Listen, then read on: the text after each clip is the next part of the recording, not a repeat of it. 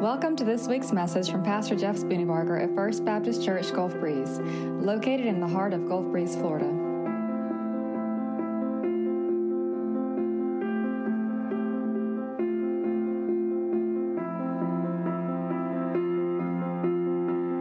Open your Bibles to Psalm 139. So, I was awakened on Friday morning by Shannon, who said, Jeff, Roe v. Wade this morning was overturned. And instantly, I jumped online and I started to listen to what people were saying because I wanted to kind of get a temperature of, of what the reaction would be. And it was, as expected, it was polarized. Some people felt like it was the, uh, the greatest decision that has been made in the last 50 years. Others felt like it was the destruction of women and we went backwards uh, for centuries.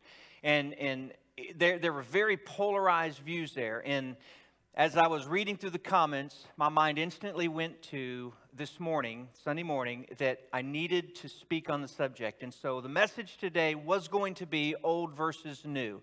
It was dealing with how old stuff and new stuff converge and all that kind of stuff. We're going to postpone that probably till next week because this morning I want to talk to you on an issue that is so important that it literally cannot be overstated.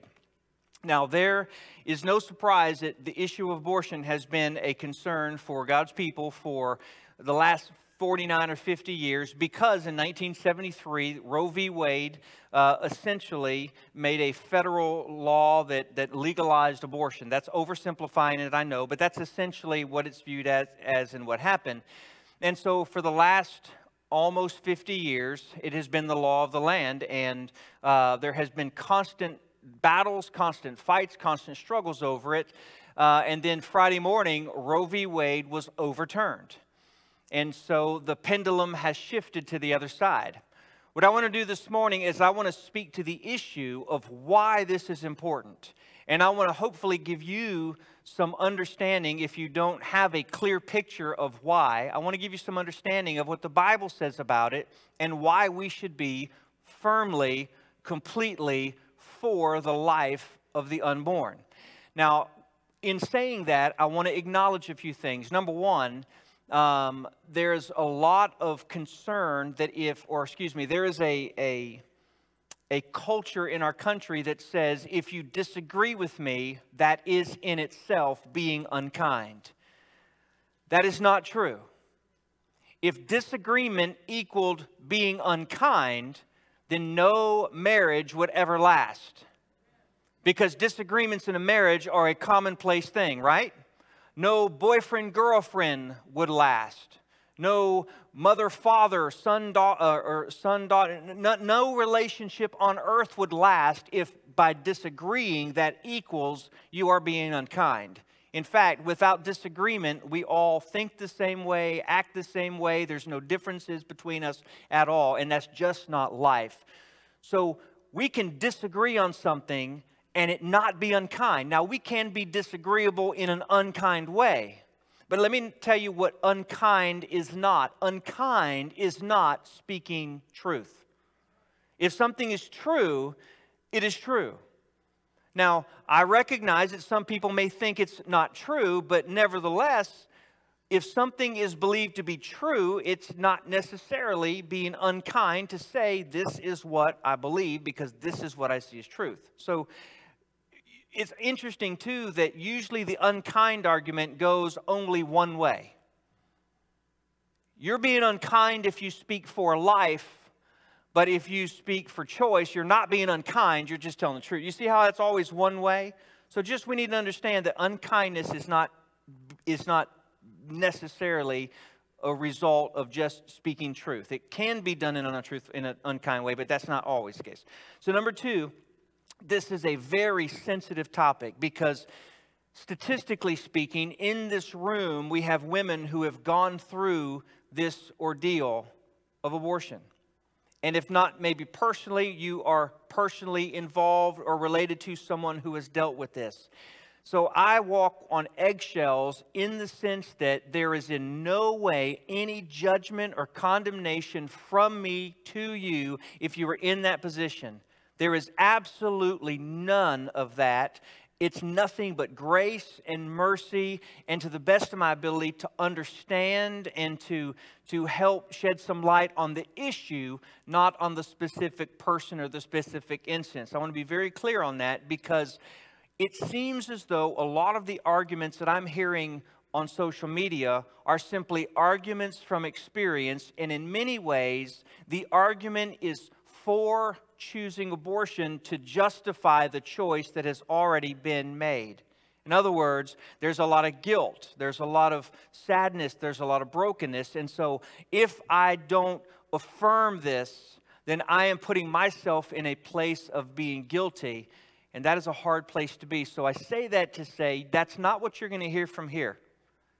I cast no judgment on you or anyone else if they've gone through that circumstance. In fact, my position is that the real offenders in this thing are the laws that make it legal and are the doctors and providers who actually do the procedures. They are the real guilty offenders in this, in my view. And the reason for that is when you're in a vulnerable position of having to decide what to do, the ease by which you can do it makes a difference. And all of the affirmation from other people who make it so easy makes a difference, in my view, in a negative way. And so, as long as we're starting from the same point, that we're dealing with the issue of what is called pro choice and pro life. And now, one other thing, too. These are a lot of disclaimers, right? This is not a political issue. It is not political. It is a moral issue. It is a gospel issue. It is a image of God issue that has been made political through the political process. But at its fundamental core, this is not politics. This is morality. This is worldview. This is the very nature of God. So it's deeper than just a political party. Having said that, we have two camps we have the pro choice camp and we have the pro life camp. So notice in the very wording itself the focus of the decision. The pro choice camp, the focus is on the person being me. It's I am choosing from my body what is best for me. That's basically the argument, right? The pro life argument is this I am for the life of an unborn child. Do you see the difference in the argument? One fundamentally is based in a person's choice or a person's right to do something the other is in an inalienable right, and that is the right to life itself. In fact, it's life for one who cannot fight for himself, so somebody else has to fight for him or her. Let me give you some numbers 63 and a half million babies. 63 and a half million babies since 1973 up until today have been aborted. Do the numbers. Look at that. Kind of write, write the, the, the zeros behind the numbers there. 63 and a half million. That is on average, well, for years it was over a million per year. Now the number of abortions is actually down somewhere between 800,000 and, and, and give or take 100,000. The numbers are based on the best reports we can get. Some of them are self reporting, and so that's what we have. So actually, these are probably lower numbers on the lower scale. But here's the thing 63 and a half million children did not get the chance to breathe because the mother chose to terminate the pregnancy. They were created, they were formed, and then before they came into this earth, their life was extinguished. 63.5 million compared to the largest generation we have today, which is the millennials, 72 million. We have killed an entire generation of people. Do you see that? The generation X, that's my generation. By the way, Roe v. Wade happened in the middle of my generation. I was born in 73, that's when it happened. in, in my generation, there's about 60 million. My entire generation would have had perhaps 20 million more kids, which means there would be 20 million more 50 year olds or 45 year olds or 65 year olds. Just from an economic perspective, imagine a workforce that today had 63 and a half more, uh, million more people working. We would not have to stand in line. Now, that's a very bad argument. That's, I'm not making an argument for life because of that, but I'm just saying if you think it through, the consequences of abortion over the last 50 years are staggering. If you think of the tax dollars, if you think of the extended families that would be born, my family alone has three kids. If Shannon and I were never given the light, right to life, then we would not have our son, we would not have our daughters, and we would by then not have our grandchildren that are coming at some point. That's hopeful, wishful thinking. Do you see the extended nature of this? So it's important. So, what is really at stake? Psalm 139 tells us why pro life is the right way, the biblical way to view this topic. Now, I understand that in this room there are varying opinions. I get that, and I respect that, but I want to show you what the Bible says about the unborn. The Bible tells us in Psalm 139, let me give you a little background. This is David the Bible says David was a man after God's own heart, which means nobody else in the history of the world has been spoken of by God with those words. He is a man who is pursuing my own heart. So David had an intimacy with God that perhaps that we don't know has ever been uh, uh displayed before, right? And here's what David said, verse 1. I'm just going to give you the background. We're going to go to verse 13, but let me get you there, okay? Verse 1 says, Lord, you've searched me and you know me. You know when I sit down and when I stand up. You understand my thoughts from far away.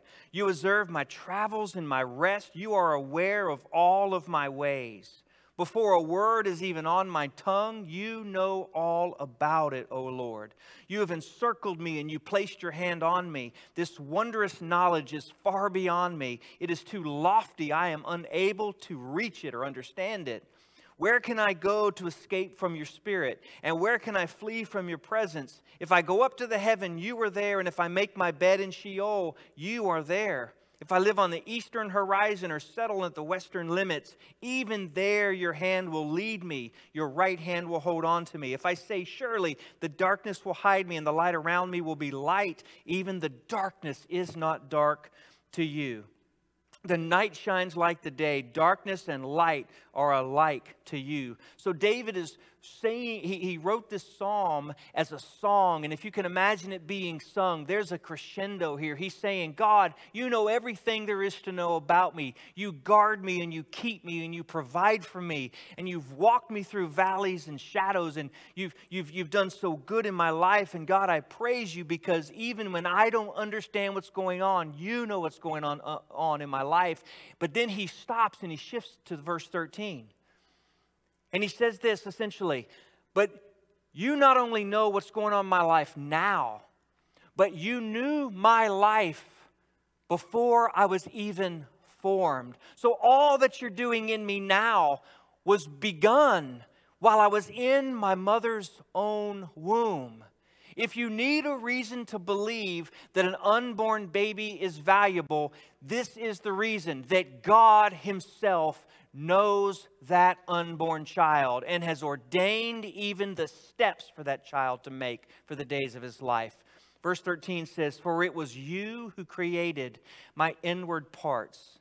You knit me together inside my mother's womb. I will praise you because I have been remarkably and wondrously made. And those works, they are wondrous and you and this I know very well. My bones were not hidden from you when I was made in the secret place, when I was formed in the depths of the earth. Your eyes, listen to this. Your eyes saw me when I was formless. All my days were written in your book and planned before a single one of them began. Folks, we really don't need anything else but that to understand that an unborn child is valuable and precious in the sight of God. We really need nothing more. But if we look at this and we kind of unpack it and expose it, here's what it's saying it's saying that the moment a child was conceived, and the moment that egg and that sperm uh, came together and then planted on the uterus wall, and the moment that that, that, that uh, embryo began to, to grow, and I may be using the, not all the perfect terms, but you get my point, right? And, and as it began to grow, God was in it. God was there. God was creating the, the, the, the legs and the arms. And, and it's funny because when we looked at our little sonogram, it was like a little Martian in there, right? It was, it was beautiful and, and, and strange all at the same time. And I remember looking at the sonograms for all of our kids and going, wow, that's amazing. And then I remember when I first was able to put my hand or my ear on her on her stomach and I could I could feel him kicking me in the head and I was like, "Whoa." Then I remember going to the doctor and hearing the heartbeat. And I got it wrong earlier. It's not 15 weeks. It's 6 or 7 weeks you can start to sometimes hear a heartbeat and by 8 or 10 weeks the heartbeat is easily heard most of the time. Folks, a heartbeat Uh, we have a brand new baby over at First Baptist, and they brought their child today, her beautiful little girl, and they said her heartbeat was like 130 something beats per minute. That's like, and then they they they watched the sonogram and they watched the heart just, and you think to yourself, surely this is the most amazing thing that God has ever done to form a system of creation to where a woman and a man can come together and a child, a life can be brought forth from them after the mother carries this child. And so we understand biblically what's going on here. And I would, I would say, I, have really wrestled with this statement, but I, I have to say it because I think it's true. I don't know how any pastor could be anything other than for the life of an unborn child if they believe in what God's word has to say. How could any other, uh, how, how, could you get to any other uh, conclusion but God is in that situation in the womb? How could you find any other choice? Doesn't make sense to me. But we know the Bible says it. Let's move to a, a logical argument, though, shall we? For just a moment. Because, frankly, when you read the scripture to someone who doesn't believe the scripture has any authority, their answer to you is, I don't believe that book. Who cares what the Bible says? Which, that, by the way, we're going to get to in a minute, but that is the core issue with pro choice. It is really not about life, it is about rebellion against God at its very nature. I'll show you in a minute. But let me give you a logical explanation of why this child is valuable and is human, just hasn't been born yet. S L E D. You may want to write this down because this is one of the best arguments I ever heard. And when I heard it, I was like, you know what? I got to learn that.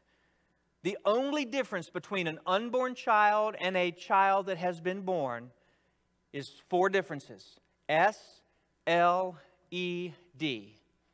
That would be size, level of de- uh, development, environment, and degree of dependency. Those are the only four differences. We know biologically that the moment a child, the moment an embryo is there and is fertilized, all of the DNA needed for that child or for that, that, that blob to become a fully formed human, it's all there.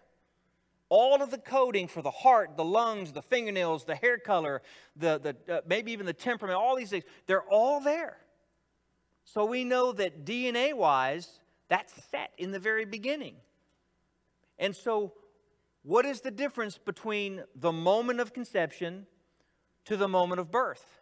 S L E D. And we would never argue that these four differences would make a person less human if we bring them to the logical conclusion. For instance, S, size. Nobody would ever say that a, um, a four year old has less value than a 50 year old. I mean, I say nobody would say, no, no reasoning, uh, rational person would say, you know what, you're just a child, you're less valuable. In fact, it's actually the opposite. At least it should, right? People get much more upset when you hurt a child than when you hurt an adult. And they should, because children are more vulnerable. They're in need of protection. And yet their size is smaller than adults. So their value doesn't change. And if it did change, they would be more valued. They, it would go the opposite direction. But what we're saying with an unborn child is well, their size is not quite what a baby would be, so they have less value. That doesn't make sense, does it? Size does not determine humanness, and size does not determine value. If it did, then I am more valuable than most of the people in this room. Because I am 6'3 and not many of you are. See, you would say, Jeff, that's just crazy. You're right, it's crazy. Size is not a determination of value or of humanness. L, level of development. What does that mean? That means how far along you are in your humanness. The developmental nature of a human is that we are always developing. Always, until we die, we are developing. We're developing physically, we're developing emotionally, we're developing spiritually, we're developing in every single way of our life. But nobody would say that a person who is less developed on earth like, for instance, again, uh, somebody with Down syndrome or somebody with uh, some other developmental dis, uh, disability. We, nobody would say they're less valuable than someone who is fully developed. Would, would they? In fact, we would argue exactly the opposite. Those who are less developed deserve more protection and more attention, and there's more caution in dealing with them because they are more vulnerable in many ways. And yet, with the baby, we don't see it the same way when the pro choice movement. But here's the thing a child is simple, or unborn baby is simply less developed than a born baby. They're just less developed. Their fingers and their toes are tiny. And then they continue to develop. And then, about nine months or so, the mama's body says, It is time to get this thing out. It's time for this thing to be on its own and not dependent upon me because there's enough development for him or her to survive and to continue developing. So here's the thing development, level of development, does not give humanness, nor does it give value. If anything, we could argue the opposite. The less developed, the more we should protect and keep and view as precious. E, environment. Does your environment make you more human than someone else? What if you live in a wealthy environment? Are you more important than someone who lives in a poor environment? What if your environment is dusty and dirty and you, you don't have shoes and stuff? Are you less of a human than someone who, do, who has all those things? Inside the womb is one of the most dangerous places in America to be. One of the most dangerous places in America to be. Because if you walked into a school and you begin killing children, the news would cover it. They, everybody would be up in arms, and rightly so. There would be demands of justice, and, and it would be a tragedy, because it is a tragedy. And yet, inside of the womb, this child is seen to just be a thing, or the pro choice people call them a fetus, which, if you look at the Latin meaning of fetus, you might be surprised to say that that word doesn't help the pro choice movement at all. It's an environment or a place for bearing forth a child or something to that effect. It's, it's really interesting. I just learned it a few minutes ago, actually. And so, yeah, somebody showed me, said, Do you know what fetus means? I said, Nope. It's Latin for, and I was like, Whoa, that really is cool. Look it up on your phone. You have a phone. So, a child inside of a womb is unprotected in so many ways and is vulnerable. And yet somehow we've said that child, the moment he passes into this environment, suddenly has value. Folks, that doesn't make any logical sense. None whatsoever. Let me confuse the issue just a little more. The hypocrisy of our nation says that it is a federal crime if you endanger, harass, or destroy the egg of an eagle or a turtle. They are federally protected species. Federally protected. If you mess with an egg of an eagle or a turtle, you a sea turtle, you can be punished by a hundred or two hundred thousand dollars in fines and up to a year in prison because the federal law says you can't do that. My question to you is this: Why? Why can you abort a baby, but you can't touch the egg of an eagle? So, does that eagle have value inside the egg, even though the eagle has not been born? Or the turtle? Do you see how confused and hypocritical it really is? Why? Because it's really not about the baby after all. It's about rebellion against God. And this is where it sounds hard, but I want you to follow. Actually, let me go back to the last one level of dependency. Level of dependency simply means what it takes to actually function and live. Well, are we going to say that your level of dependency determines your humanness? Because if it does, then anybody wearing glasses has less humanity than somebody who doesn't have glasses because you're dependent on those glasses to see clearly. Anybody who takes insulin shots, you are less of a human than somebody who doesn't because you are dependent on those shots to actually live and breathe and function. If you are injured in a car accident and you have to be put on life support, you move from human to not as much human. I'm, I'm, I'm talking, this is the argument, right? If your level of dependency determines your humanness, then, then you must become less of a human if you get on life support because you can't live without the support. And all of us in this room would say that doesn't make sense. Of course, you don't lose your humanity.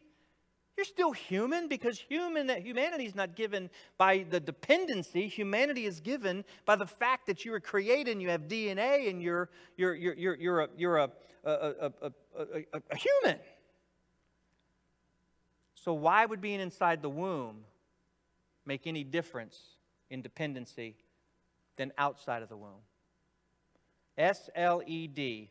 If those four differences are the only differences between an unborn baby and a baby that has been born, then what argument can we stand on to say that it is okay to terminate the life of an unborn child? If they are a human, where does that lead us if we say, yes, you can take their life? It leads us to the only logical place of being pro choice. I will choose what I will do with my body, ultimately, is rebellion against God. Let me tell you why. Because the Bible says that our lives, our bodies are not our own.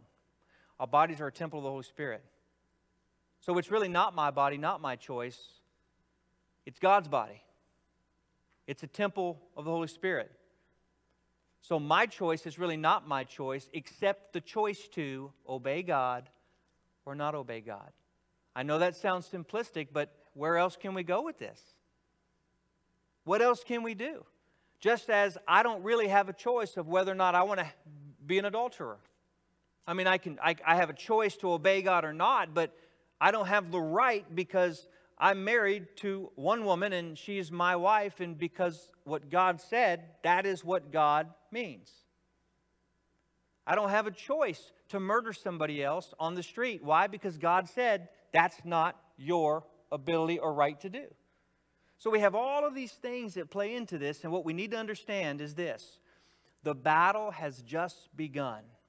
But the beginning of the battle for you and for me is to stand firmly on the understanding of what it means to be truly pro life.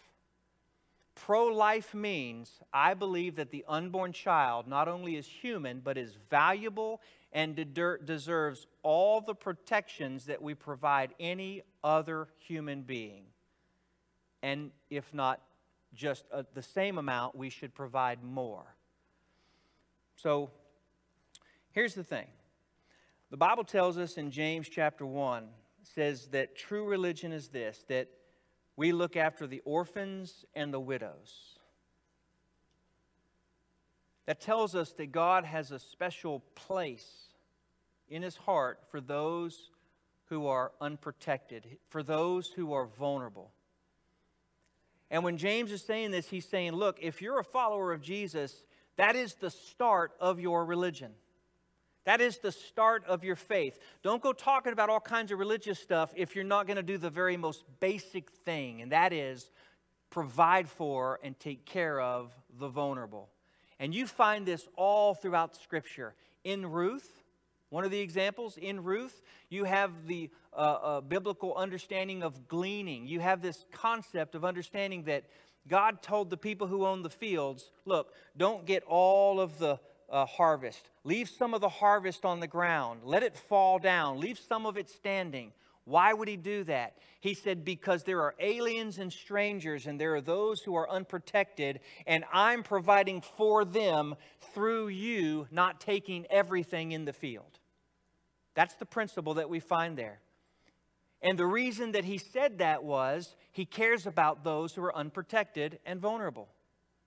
And, folks, I would say to you that the unborn are the most protect, unprotected and the most vulnerable. And we should do every single thing we possibly can to make sure that they have a chance at life. And the foundation of that is not logic, the foundation of that is Psalm 139. Before you were even formed, I knew you. I saw you, and I written your days before they even came to pass. So, a couple of things that we're dealing with now. You're going to see over the next several weeks a heated debate over this. I want to caution you to be careful how you speak, but not to remain silent. I don't know how to, to, to gauge this. I, I, struggle with it myself because if, if somebody's saying something and I, and I have something I can add that's valuable from God's word, I want to add it, but at some point it goes from a conversation to an argument. And so you're just going to have to use wisdom and, and, and give lots of grace to, so that when it moves from conversation to argument, you just bow out. Because arguments aren't helpful, conversations are. But you're going to find over the next several weeks that there are going to be a lot of a lot of polarities and a lot of polarization going on. What I mean by that is you're going to have memes. Here's some of the silly ones that I've seen. It's really not about children, or it's really not about life. Because if it were about children, you'd give free stuff and you would do free this and you'd do free that, and then y'all, and, and it's like, wait a minute, time out. We, we just jumped an argument here. We're, talking, we're not talking about uh, either or. I can be for the life of a child and have a disagreement on how to best care for that child, although I will say this there is some truth in that statement. Folks, hear me well. If we speak for life, we better be willing to back up what we're saying by providing as much as we can, as best as we can, for those who choose life. Amen? We should do that. We should open up our pocketbooks and we should open up our budgets and we should support ministries and people and things that are fighting in the, the, the, grassroots level of giving life and keeping children alive. We should do that. But now the, the danger is to polarize. If you don't do this, then you are not that. That's, that's really dangerous. Another one that you'll see is how about we start with banning guns so that we don't kill kids in school and then we'll move to abortion? I mean, that, that, that's, a, that's, a, that's really just a dumb conversation. It's not, they're, they're not the same. They're just not the same. It's two arguments. Now, we can have both arguments, but let's not confuse the arguments by, by distracting. That's actually a, a, a logical uh, fallacy if you go all the way in. So, here's the thing for you and for me, we must first know what God's Word says. We must believe firmly in what God's Word says. And then we must address the conversations with grace and kindness, but also with truth. And in doing so, expect that you you are on a side, I can confidently say this, that God is on. God is for life. He's absolutely for life. That's the side you and I should be on. So somebody might ask, well, what about what about the anomalies? What about the situations with rape and incest and uh, uh, uh, pregnancies that have gone wrong? What do they call it? Utopian? Not utopian. Um, ectopic. You know. What, eh, so what, what about all those things? So listen, th- those are valuable arguments to have or conversations to have, but we're not really talking about those conversations. We're talking about the bigger picture of in our country, up until Friday, it was legal to abort your baby simply because you chose to do so. No reason, no justification, no nothing. Now, the pro choice side will say, now all these people are going to die. All these people are going to be in pain. Listen, I want to tell you that nobody ever terminates a pregnancy and walks away from it with no repercussions to themselves or to their families. It doesn't happen. Survivors pay a price. And the media doesn't want to tell us that, but I can tell you from working in pregnancy centers that they absolutely pay a price. But all those other, uh, all, those other uh, anomalies, if you will, those are important. We can talk about those. But the bigger picture is we need to make sure that life is protected. Now, don't go assuming what I believe on these things because here's what I believe I believe that a tragedy doesn't need a tragedy to fix the tragedy. So that's what I think about that. In issues where the mother could genuinely die, I might consider that being okay. If you have to truly choose. But percentage wise, if you talk to doctors, that is such a small percentage such a small percentage of what actually is going on. But that would be the only thing that I could see where you'd really have to choose what do we do in this situation. And by the way, I know of mothers who their choice was I will do everything I can to save my child. The truth is, all of us should do everything we can to save every child we can. That's our job. That's our responsibility as God's people. And my prayer is that we would speak up with truth and with grace because the battle has just begun. 26 states almost immediately will have anti abortion or severely limited abortion laws. That means 24 other states are not going to have those laws immediately. But I predict I predict that many more states will follow. Amen? Whew, that was a tough one. But God has been clear. I want to be on the side of God's word. And I pray that you will as well. Hey, um, so that, that's the message, okay? Let me just give you uh, my, my, my take on something. These, these cities and these companies who are so offensively against this that they're making it their platform. Woe is the future of them. Guys, I want to tell you, when you so so blatantly go against God, you are stepping on very, very dangerous waters. Dick's Sporting Goods, I don't know if you saw it, but they have said, hey, we're to we're not only to send you to where you want to go, we'll pay up to $4,000. This is a sporting goods company who has made a political statement somehow thinking that this is good for their customers and for their employees. That didn't make sense. Disney has made similar statements. There are cities who are refuge cities. They're actually saying, We will pay for you to come here and stay here so that you can kill your baby in our city. I have to tell you, folks, God does not turn a blind eye to that. There, there is judgment from God that woe to the one who thinks that they can just do that and get away. You rarely hear me talking like that, but I'm telling you, this is, this is sinister in every possible level. So, that's what I have to say. Will you close your eyes and bow your head with me for just a moment?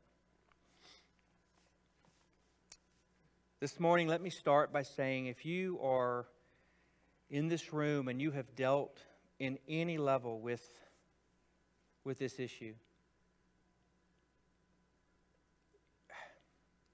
I just want to tell you that God's love for you is, is deep and it's wide.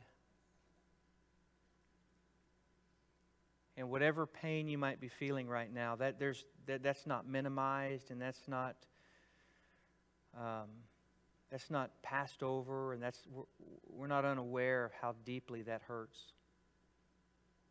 But I want to invite you to the cross and I want to invite you to the grace that you will find through Jesus Christ where guilt and condemnation and shame can be totally, totally healed. This morning, if you are here and your mind is not made up, I want to invite you just to go to God's Word and ask Him to set your heart in the right place. Father, I pray that this day you would help us to see clearly the value that you place in unborn children. God, I pray that as a church we would stand firmly on this, and I pray that as a people, as neighbors and as friends, Lord, we would speak truth in love. God, I pray this day, if there's anyone here who's not ever trusted you as Lord and Savior, I ask that today would be that day when they enter into a relationship with you. by grace through about